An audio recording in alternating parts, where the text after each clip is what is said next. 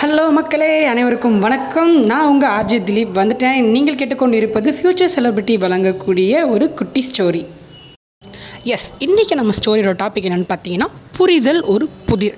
ஆமாங்க நம்ம வாழ்க்கையில் என்றைக்குமே வந்துட்டு இந்த புரிதல் அப்படிங்கிற ஒரு விஷயம் வந்து நிறையா பேத்துக்கு புதிராகவே இருக்குது ஸோ அந்த புரிதலை வச்சு தான் இன்றைக்கி வந்து நான் ஒரு ஸ்டோரி சொல்ல போகிறேன் ஒரு தவளைகளை பற்றி ஆராய்ச்சி செய்கிற ஒரு மனுஷன் என்ன பண்ணுறான்னு பார்த்தீங்கன்னா அந்த தவளையை வந்துட்டு அவன் எப்பப்போலாம் வந்து தாவு தாவு அப்படின்னு சொல்லி சொல்கிறானோ அதை வந்து தாவர மாதிரி வந்து பழக்கப்படுத்தி வச்சுருந்தான். ஸோ அப்படி ஆராய்ச்சி பண்ணிகிட்டு இருக்கப்போ ஒரு நாள் அவன் என்ன பண்ணுறான்னு பார்த்தீங்கன்னா அந்த தவளையோட ஒரு காலை வெட்டிடுறான். அதை வெட்டிட்டு அவன் தாவுன்னு சொல்கிறான் அது கஷ்டப்பட்டுட்டு எப்படியோ தாவிடுதுங்க.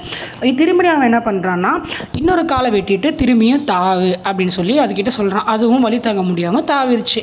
மறுபடியும் அவன் என்ன பண்ணுறான் இருக்கிற ரெண்டு காலில் இன்னொரு காலையும் விட்டுட்டு தாவுன்னு சொல்கிறான் அதுக்கு கால் ரொம்ப வலி ஆயிடுச்சு. கொஞ்ச நேரம் யோசிக்குது. ஆனால் அதுக்கப்புறம் அது தாண்டிடுது கடைசியாக அவன் என்ன பண்ணுறான்னா இருக்கிற அந்த இன்னொரு காலையே வெட்டிட்டு அதை தாவுன்னு சொல்கிறான் அது தாவாமல் அப்படியே முழிக்குது. வழியில் துடிச்சிட்டு இருக்கு.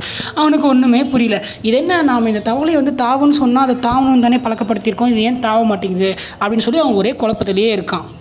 அப்படி குழப்பத்திலேயே இருந்தால் அவன் என்ன பண்ணுறான்னா தவளைக்கு வந்து நாலு காலையும் வெட்டிட்டா அதுக்கு வந்து காது கேட்காது அப்படின்னு சொல்லி அவன் புரிஞ்சுக்கிறான். அப்படி புரிஞ்சுட்டு தான் அதனோட ரிப்போர்ட்டையும் சு- வந்துட்டு இந்த மாதிரி எழுதிடுறான்.